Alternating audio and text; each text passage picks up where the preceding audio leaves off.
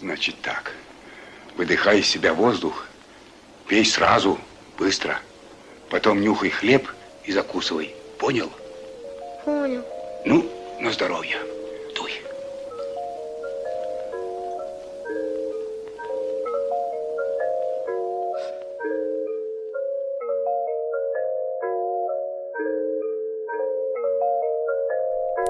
Questo è Cemento e oggi parliamo di cibi sovietici.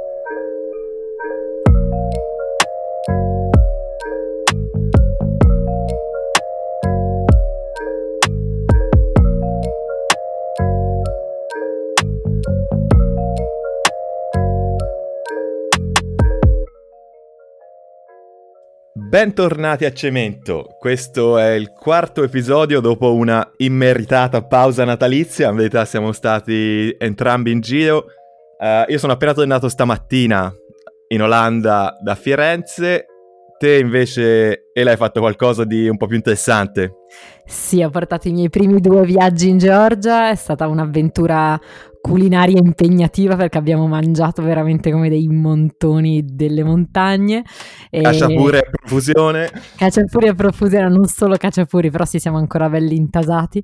E è stato divertentissimo, veramente. Voglio salutare i ragazzi che tra l'altro mi citavano stralci del podcast durante il viaggio, quindi sono dei veri follower e volevo salutarli e ringraziarli ancora perché mi sono divertita tantissimo e invece tu, Angelo, so, visto che se Angelo può scegliere tra soffrire e non soffrire, ovviamente sceglie di ovviamente soffrire. Ovviamente un po' di sofferenza ci sta e mi sono fatto delle buone 24 ore di Flixbus uh, da Firenze a Amsterdam. Primo volo evitato del 2020. Quest'anno mi sono dato un po' questo obiettivo di volare il meno possibile, che vediamo a quanti non voli riesco a prendere. Esatto, sofferenza per una nobile causa. In Georgia che hai fatto? Dove sei stata? Raccontaci un po'. Ho fatto due tour diversi, il primo è stato mm, un tour abbastanza classico incentrato su Tbilisi, sui dintorni di Tbilisi, con alcune tappe diciamo abbastanza classiche, anche se invernali diventano comunque abbastanza impegnative, e una tappa invece molto molto molto particolare che è un parco in una zona remota dove non funziona internet, non funziona il GPS, si può girare solo in jeep eh, sulla frontiera con l'Azerbaijan. Invece il secondo tour è stato incentrato sulla valle di Panchisi, che è dove vive la minoranza cecena scena Kist eh, della Georgia, quindi una minoranza musulmana di un popolo che non c'entra assolutamente nulla con il popolo georgiano. Stato, entra- sono stati entrambi viaggi bellissimi elettrizzanti, sono devastata ma sono proprio contenta. Bellissimo, vabbè lo dico io perché eh, a Eleonora non piace farsi pubblicità, quindi segnatevi alla newsletter di Panderroot che di questi viaggi ne arriveranno altri. Uh, segnatevi anche la mia che io li organizzo ma poi ci sono le guerre e non ci andiamo mai. Eh, stavo, stavo, organizzando un viaggio in Iran, ma vista la situazione mi sa che salta. Quindi vediamo come va. Venendo a noi, oggi ci spostiamo un po' da brutalismo e radioattività per dedicarci a un viaggio culinario nei paesi dell'ex Unione Sovietica. Infatti vi parliamo di cultura alimentare sovietica, che vuol dire storie di cibi, soprattutto strani, soprattutto cattivi, perché ci piacciono, ma anche cibi buoni, qualche cibo buono, eh, e in generale del ruolo che certi cibi, certe bevande hanno avuto nella storia dell'ex Unione Sovietica, sono quasi diventati dei veri e propri simboli dell'Est. Esatto, oggi parliamo di tre storie legate alla gastronomia sovietica, perché nonostante ci fossero 15 repubbliche diverse in Unione Sovietica, che si estendevano dall'Europa fino al Pacifico, ognuna con le sue tradizioni e i suoi piatti, quando parliamo di cibo e bevande in ex-URSS ci sono almeno due cose che accomunano un po' tutti gli stati. Una è la vodka e due la stalovaya, la mensa self-service che più soviet non si può.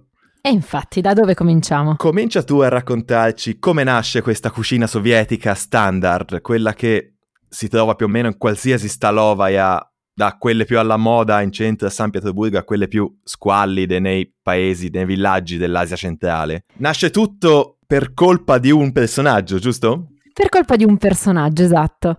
Prima però capiamo che cos'è questa Stalovea che eh, sopravvive ancora oggi ed è rimasta quasi come un fossile dell'epoca sovietica, anche se si è un, declinata un po' di più in salsa capitalistica. Anche nella mia università, come in tutte le università dell'ex URSS, c'era una Stalovia, anzi ce n'erano tantissime. Solo che, come in tutte le Stalovie, c'erano delle regole precise, bisognava un po' capire come orientarsi. Io ovviamente all'inizio non avevo capito niente, quindi mentre tutti pagavano giusto un paio di euro per un pasto completo, io finivo sempre a spendere di più comprando delle schifezze incommentabili. Dopo un po' di settimane ho iniziato a capire come ingranava e avevo capito che bisognava sussurrare una parola magica alla babushka che gestiva questa Stalovaia, bisognava dirle abied, che vuol dire pranzo, oppure business lunch.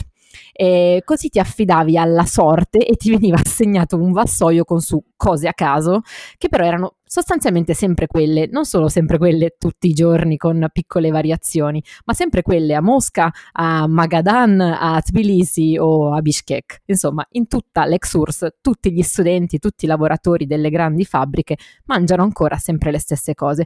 Che cosa mangiano? Innanzitutto c'è un tè, perché figurarsi si può mancare il tè, il chai, c'è una campotte che è una specie di succo di frutta bollito con un sacco di zucchero perché insomma male non fa.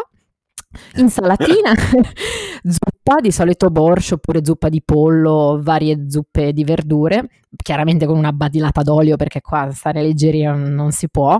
Secondo, sempre di carne e un garnir che sarebbe un contorno, cioè purè oppure la maledettissima grecca che io voglio fare coming out, la odio, non la posso tollerare. Eh, parliamo di grano saraceno grezzo che per me può essere buono solo da essere dato in pasto alle galline. Ora, chi è pro grecca può smettere di ascoltare qui. Angelo, ti piace la grecca o no? Guarda, io ci andavo abbastanza spesso in queste mense perché se posso risparmiare un euro lo risparmio. Però non ricordo di aver mai mangiato niente di particolarmente buono. Anzi, ti dirò che in quelle forse più moderne adesso si trova anche la pizza e se c'era la pizza io andavo per la pizza. Uh, quindi se la pizza russa è meglio di tutto il resto, le, le aspettative non dovrebbero essere alte. Però Dai. appunto, se uh, esiste questo, questo, luogo che accomuna un po' tutte, che si trova un po' in tutte le città, è stato grazie a questo Mikoyan, questo signore che durante l'epoca di Stalin importa la mensa. Esatto, parliamo di un signore armeno, il ministro dell'agricoltura, tale Anastas Ivanovich Mikhayan, che era un bolscevico della prima guardia, quindi uno che da sempre è stato dentro a fare i suoi affari nel partito e che poi è riuscito a fare una carriera veramente quasi forse più unica che rara, eh, prima sotto Stalin fino poi a Brezhnev, perché lui muore, e questo è un dato veramente scandalosamente importante, muore di vecchiaia, muore senza essersi lurato, nessuno l'ha fatto fuori, con ben 13 anni di meritata pensione alle spalle. Quindi capiamo che, era è un lusso, veramente esatto. Eh, un signor trasformista che è riuscito sempre a saltare sul carro del vincitore e a cavarsela in tutti i modi, forse perché era quello che ha plasmato il gusto sovietico ed è stato, diciamo, il più amato, quello che forse più è entrato nelle vite delle persone, perché tutti mangiavano quello che era stato in vari modi deciso da questo signor Anastas. Il nostro Anastas era un armeno, nasce nel nord dell'Armenia in un bel paesino che se visiterete l'Armenia dovete mettere in lista, si chiama Sanahin ed è nella valle del Debed, adesso c'è una chiesa patrimonio UNESCO molto bella. Ora, Mikoyan era veramente famosissimo ed è entrato nelle vite di milioni di persone anche perché, tra le varie cose, è stato il promotore di un libro che è un monumento, anzi il monumento della cucina sovietica, pubblicato nel 1939, sto parlando del libro sul cibo buono e sano, tra parentesi, in questi due viaggi in Georgia, a Tbilisi nel mercatino delle pulci del Ponte Secco l'abbiamo trovato e Chiara, che saluto, mitica Chiara, su Instagram Lucky Suvlaki, cioè il nome più divertente della storia, l'ha comprato con grandissima invidia mia, c'era solo una copia e se l'è aggiudicata lei. Quindi ho potuto spogliare un pezzo da collezione pagato tipo 10 euro, una, una stupidata, eh, un pezzo da collezione bellissimo che eh, lei in realtà ha comprato l'edizione del 52. Comunque questo libro è stata la somma di tutte le ricette e del modo di cucinare, della cultura alimentare di tutta l'Unione Sovietica. Che cosa c'era in questo libro? Io aprendo questo libro ho visto delle immagini di tavole imbandite, servizi di porcellana, vassoi d'argento, servizi da tè spettacolari, piatti ricolmi di cibo quasi da cornucopia che ovviamente non appartenevano al quotidiano dei cittadini sovietici. Almeno non appartenevano al quotidiano della maggior parte delle persone, di alcuni sì, ma di pochi. Prima però che questo libro fosse pubblicato, Mikoyan viene mandato da Stalin a fare un viaggio che cambierà per sempre sia la vita di Mikoyan sia la vita di tutti i cittadini dell'Unione Sovietica. Il tutto comincia con la moglie di Mikoyan, che si chiamava Ashken, che chiede a suo marito di andare a fare una vacanza un po' rilassante in Crimea. Allora, insomma, lui gli dice: Ma sì, certo, tesoro, insomma, andiamo, vedrai che non sarà un problema. E si avvicina timidamente al compagno Stalin per chiedergli il permesso di partire per questa vacanza. Stalin gli risponde: Ma sì, certo, Anastas, non c'è problema, vai pure a fare una vacanza. Però, insomma, ti ricordo che avevamo in mente di studiare mh, l'industria alimentare americana. E lui, eh, ma certo, Joseph, sì, sì, hai ragione, insomma, potremmo pensare di farlo dopo la vacanza in Crimea, insomma, che dici? Ma no, ma dai, ma perché tu e tua moglie non andate a fare un viaggio in America?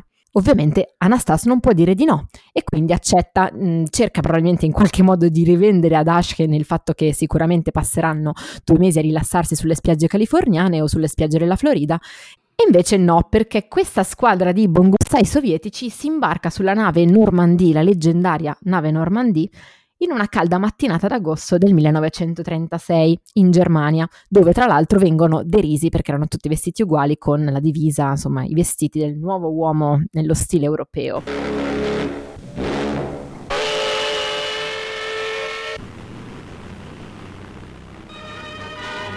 Accompagnons le paquebot géant au cours de cette première traversée.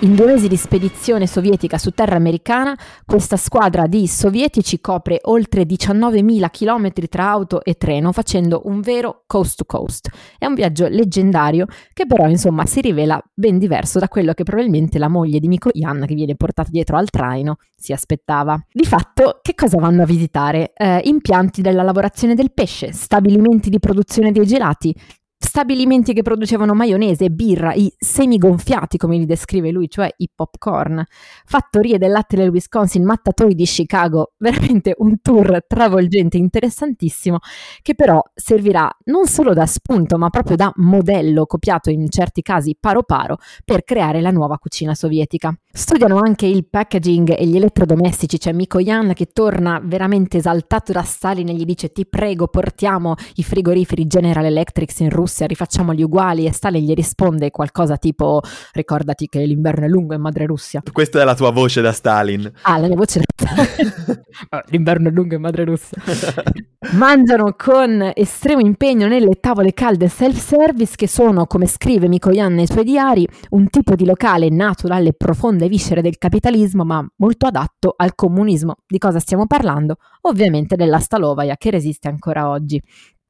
Quello che però affascina più di tutti Mikoyan era la semplicità, la rapidità e l'immediatezza di una strana catleta, come la chiamava lui, una, sp- una, sorta di cotoletta alla piastra, condita con qualche cetriolino sottaceto e una spalmata di salsa rossa e poi richiusa in due fette di pane, di focaccia o insomma di qualcosa.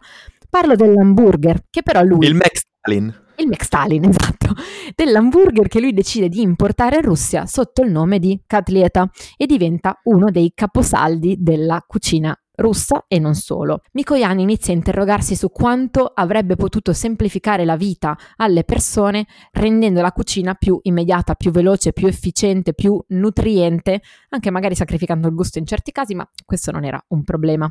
Tra le altre cose che Mikoyan introduce c'è per esempio il succo di pomodoro nelle scuole perché era rimasto folgorato dal fatto che gli americani bevessero succo d'arancia, insomma, a tutte le ore del giorno. Ovviamente in Russia le arance non c'erano, quindi decide di sostituirlo con il pomodoro.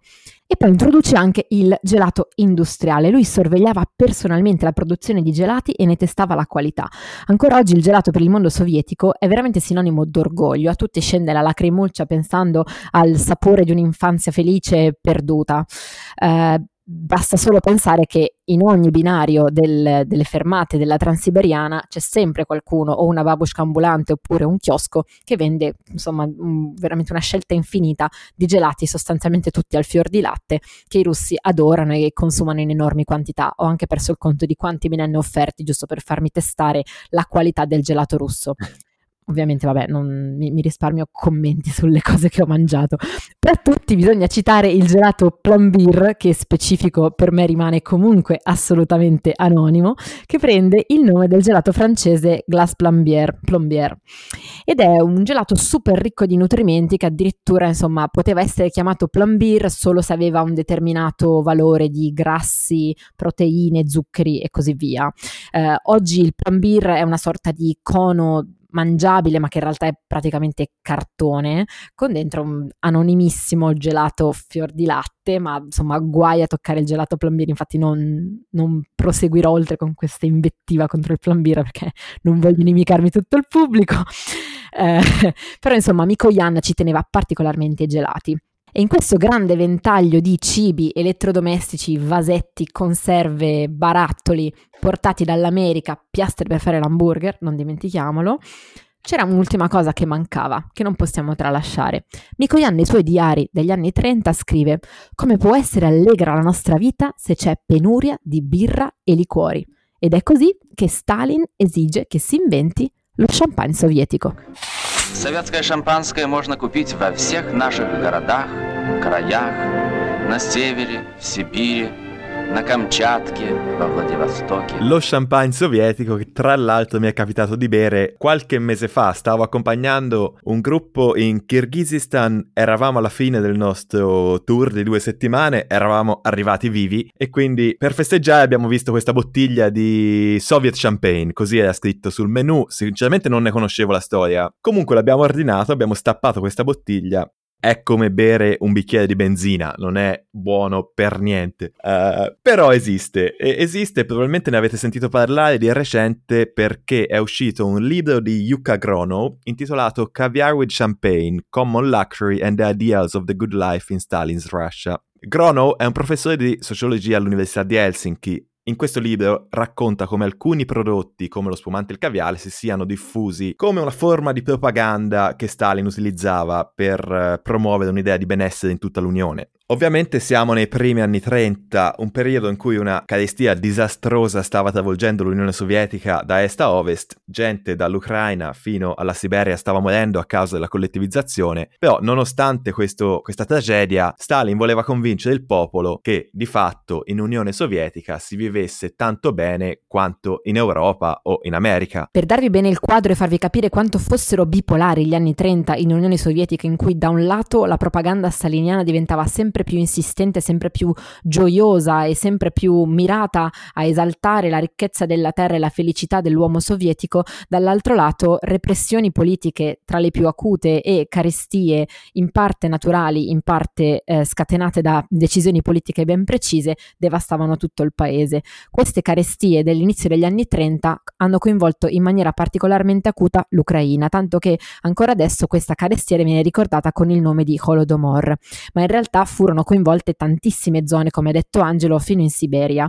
dal Kazakistan, regione del Volga, Caucaso settentrionale e così via. È impossibile stimare quante persone siano morte di fame per colpa di queste politiche e di queste carestie. Le stime più al ribasso parlano di almeno 5 milioni di persone morte dall'Ucraina al Kazakistan. Dobbiamo immaginare che le scene che le persone vedevano in queste regioni erano di cadaveri ammassati lungo le strade, lungo i binari ferroviari e orde di contadini affamati che vagavano per le campagne alla disperata ricerca di lavoro di qualsiasi cosa che fosse lontanamente commestibile e purtroppo parliamo di mh, mm, pannocchie di mais, ghiande, erba, animali domestici o addirittura peggio. E appena tre anni dopo questa carestia, mentre i beni di prima necessità erano ancora scarsi, il Cremlino decide di porre la sua attenzione a un'altra carenza, la mancanza di champagne. Siamo nel 1936 e Stalin approva una legge per aumentare drasticamente la produzione di spumante. Si pone questo obiettivo ambizioso di produrre milioni di bottiglie per garantire che questo prodotto tipicamente borghese sia disponibile per tutto il popolo. Il governo infatti si impegna a lanciare una produzione di massa di tanti prodotti di alta gamma, tra cui appunto lo champagne e il caviale. Una produzione su scala industriale, però, non era possibile con il metodo tradizionale. Viene abbandonato quindi il metodo francese di fermentazione in bottiglia, che impiega tre anni per portare una bottiglia a essere pronta, a favore di un processo di maturazione in serbatoi pressurizzati che riduce il processo a un solo mese. Perfetto. Questa produzione, questa produzione di massa di champagne sovietico appunto faceva parte di questa campagna di propaganda che includeva anche opere letterarie, opere di teatro, musica e voleva mostrare il progresso culturale ed economico risultato dal socialismo nonostante questo benessere non esistesse. Lo champagne sovietico era diventato in qualche modo la Coca-Cola dell'Unione Sovietica, un simbolo più che un bene accessibile a tutti. Ma la maggior parte della popolazione, prima, durante e anche dopo la seconda guerra mondiale, in realtà nel quotidiano non vedeva niente di questa cornucopia di alimenti, se non veramente molto raramente. Quello che è veramente importante capire però è che gli alimenti di lusso avevano la precedenza sugli alimenti base per la popolazione eh, nel senso che venivano prodotti, venivano prodotti con grandissima cura, grandissima attenzione, come anche vi fa capire eh, la storia di Mikoyan che vi abbiamo raccontato prima, eh, ma questi negozi potevano essere acquistati solo in negozi per privilegiati, a cui si accedeva sostanzialmente per conoscenze o se facevi parte della nomenclatura. Un dato per me veramente sconvolgente che rende l'idea di quanto già allora si tendesse a privilegiare Mosca sul resto del paese è che a Mosca, cioè parliamo del 2% della popolazione dell'Unione Sovietica, veniva distribuito il 40% del totale della produzione di carne.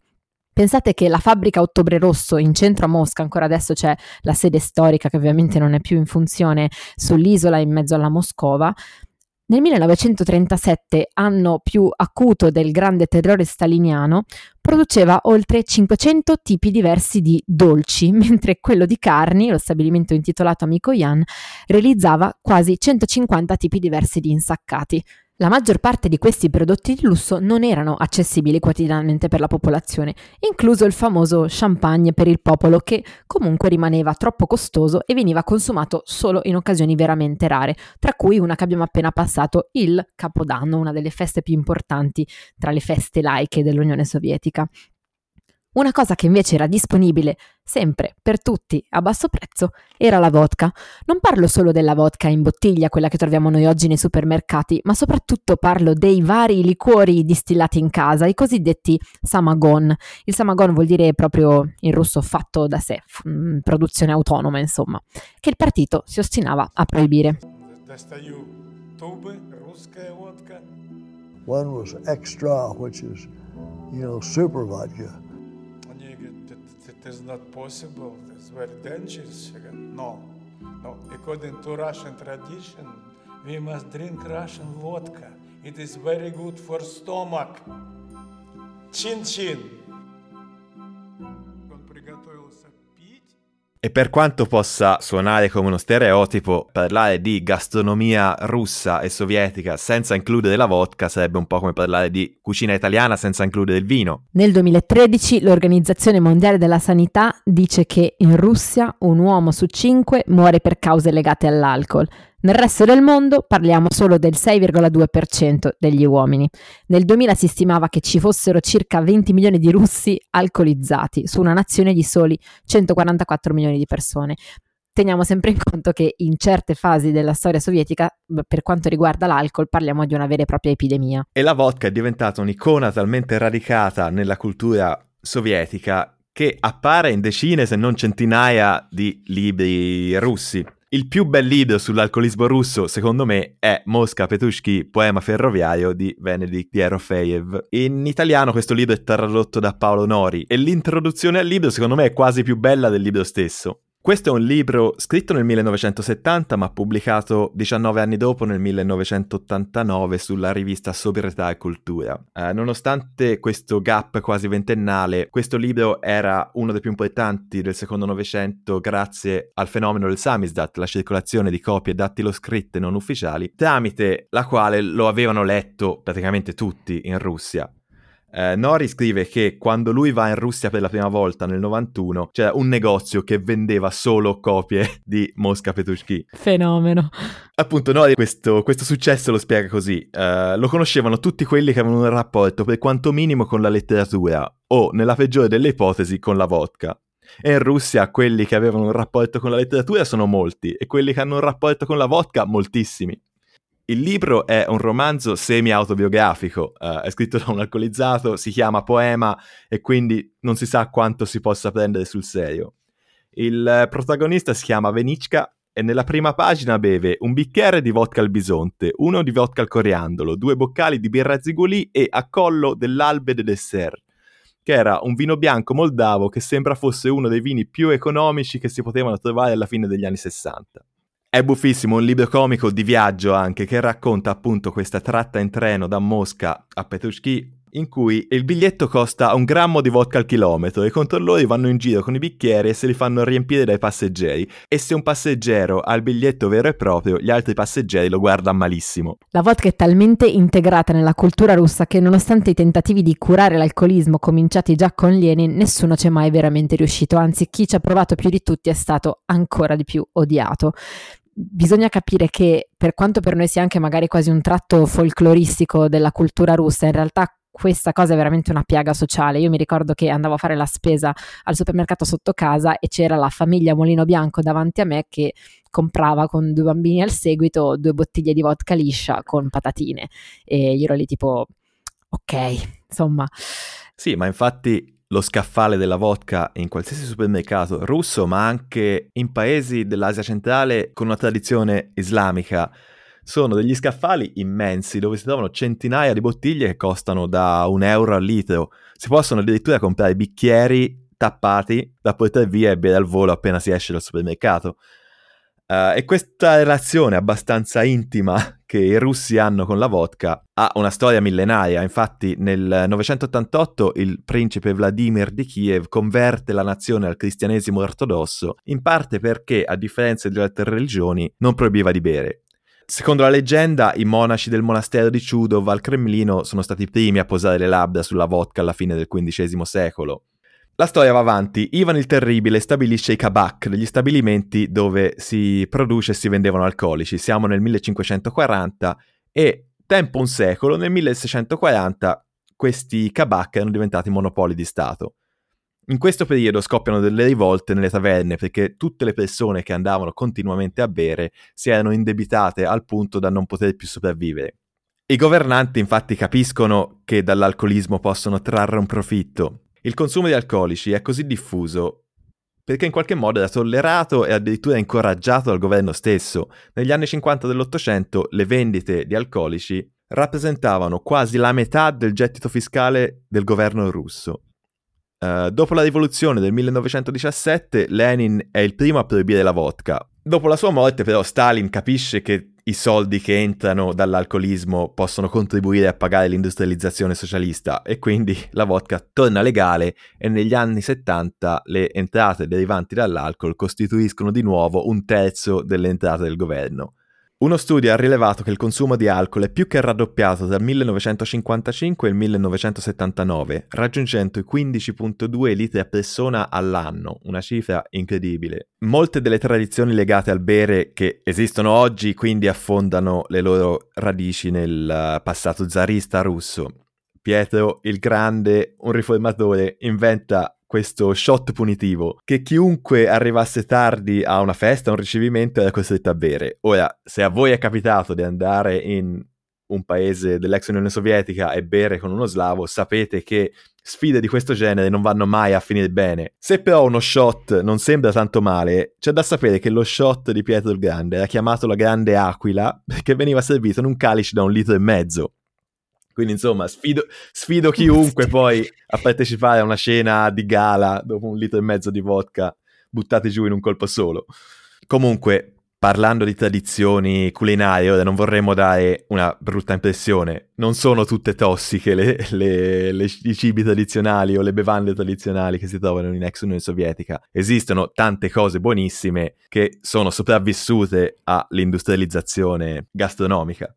Infatti, esatto, vi abbiamo raccontato in questa puntata del cibo industriale, non tanto perché siamo dei fan sfegatati della Grecica da Stalovaia, ma perché volevamo farvi capire veramente che importanza storica straordinaria e che rivoluzione sia stata nelle vite di milioni di persone l'industrializzazione accelerata, diciamo copiata dagli Stati Uniti degli anni 30. Ci siamo anche chiesti che cosa sarebbe successo al cibo sovietico se eh, Anastas e Ashken fossero andati in Crimea e non in America. Esatto, la sovietizzazione del cibo non ha mai spazzato via l'economia domestica di sopravvivenza delle singole repubbliche. Questa tradizione di fare cibi naturali, semplici, buoni, fatti in casa è stata portata avanti e si trova ancora oggi viaggiando in questi luoghi. Infatti in Russia, ma in realtà mh, questo discorso vale per tutte le ex repubbliche sovietiche, molti di questi cibi caserecci che sono veramente molto molto più buoni di quelli che ancora oggi si comprano nei supermercati, hanno assunto una funzione veramente quasi identitaria, in certi casi addirittura economica e sociale e nei decenni hanno mantenuto quasi intatte le loro caratteristiche. Un esempio su tutti, e Eleonora ci può dire, ci può riportare in prima persona la sua esperienza, è il Cacciapuri, questa barca di pane riempita di formaggio con un uovo crudo spaccato sopra e un panetto di burro tagliato a fette.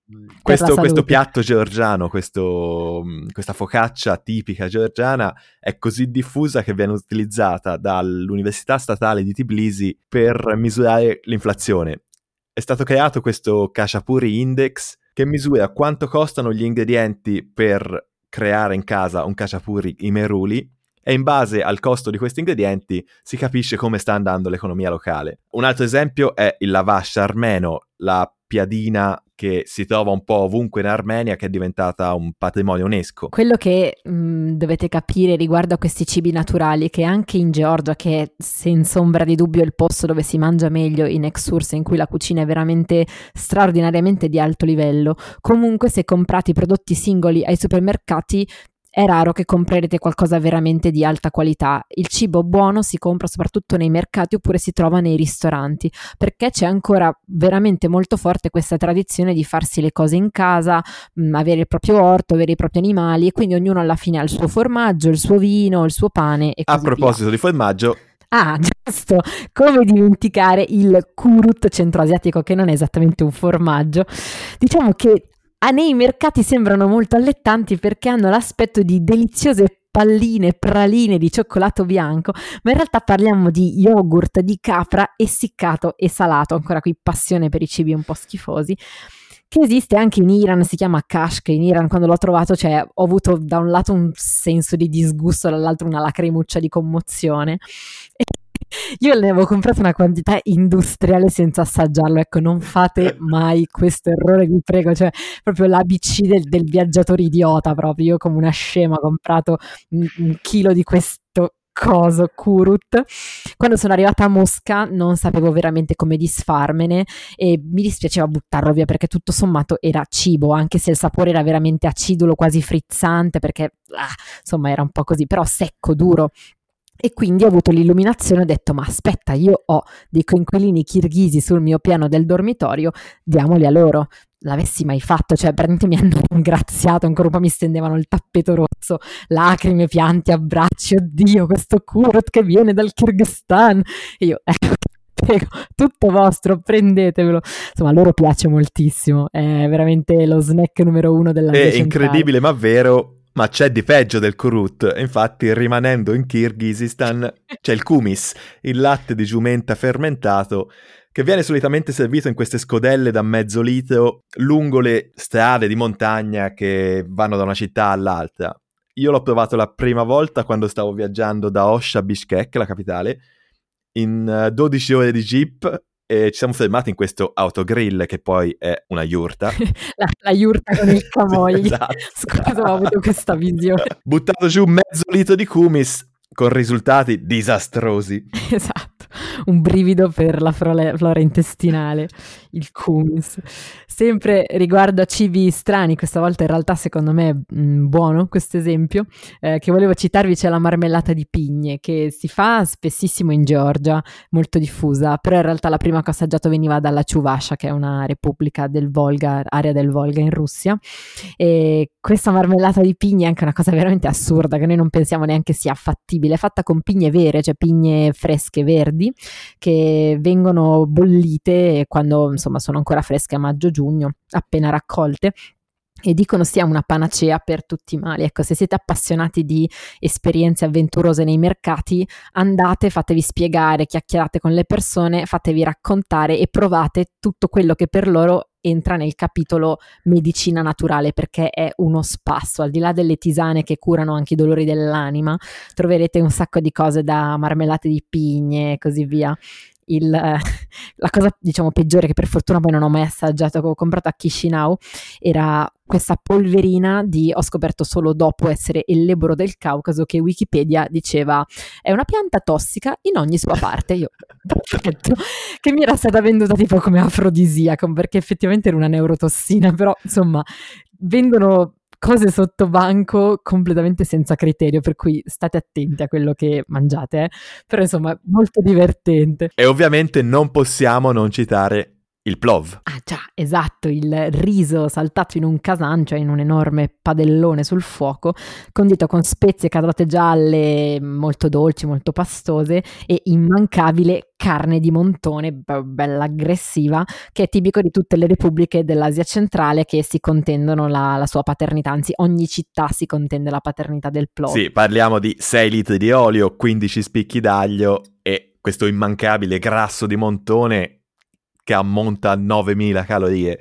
Uh, vi consiglio se siete a Tashkent in Uzbekistan di fare tappa al Plov Center e se volete vedere appunto i, i, cuochi in azione su questi casanni immensi. Ora vi renderete conto, vi abbiamo parlato del plov fatto in questi pentoloni, delle marmellate di pigne, degli infusi, del kumis, del pane fatto in questi bellissimi forni di argilla.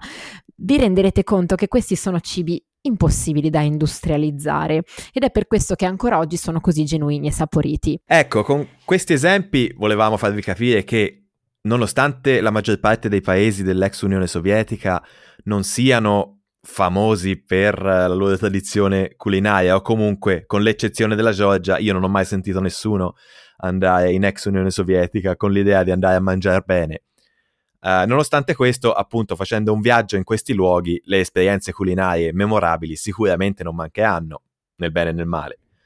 Uh, ci piacerebbe sentire cosa ne pensate anche voi e magari cosa vi è successo andando in questi luoghi, se avete qualche storia bella o brutta, le accettiamo entrambe. Se ci ascoltate su Anchor, c'è la possibilità di registrare un messaggio vocale. Se ci volete raccontare la vostra storia a voce, magari la inseriamo nella prossima puntata e ci facciamo due risate insieme. Io vi ho risparmiato la mia esperienza quando ho bevuto il latte di cammella in Kazakistan, ma se qualcuno di voi l'ha assaggiato voglio assolutamente sentire che cosa ne pensa. E con questo concludiamo questa quarta puntata di Cemento. Non dimenticate di iscrivervi alla nostra newsletter, vi aggiorniamo come sempre con tutte le fonti e dei link di approfondimento se volete mm, saperne di più su quello di cui abbiamo parlato. Fateci sapere cosa ne pensate sul nostro gruppo Facebook Cemento Parliamone oppure su Instagram a Cemento Podcast. E... e... ci sentiamo tra due settimane con la puntata dedicata ai dittatori. I dittatori più pazzi dell'Asia centrale. A presto, ciao! Ciao!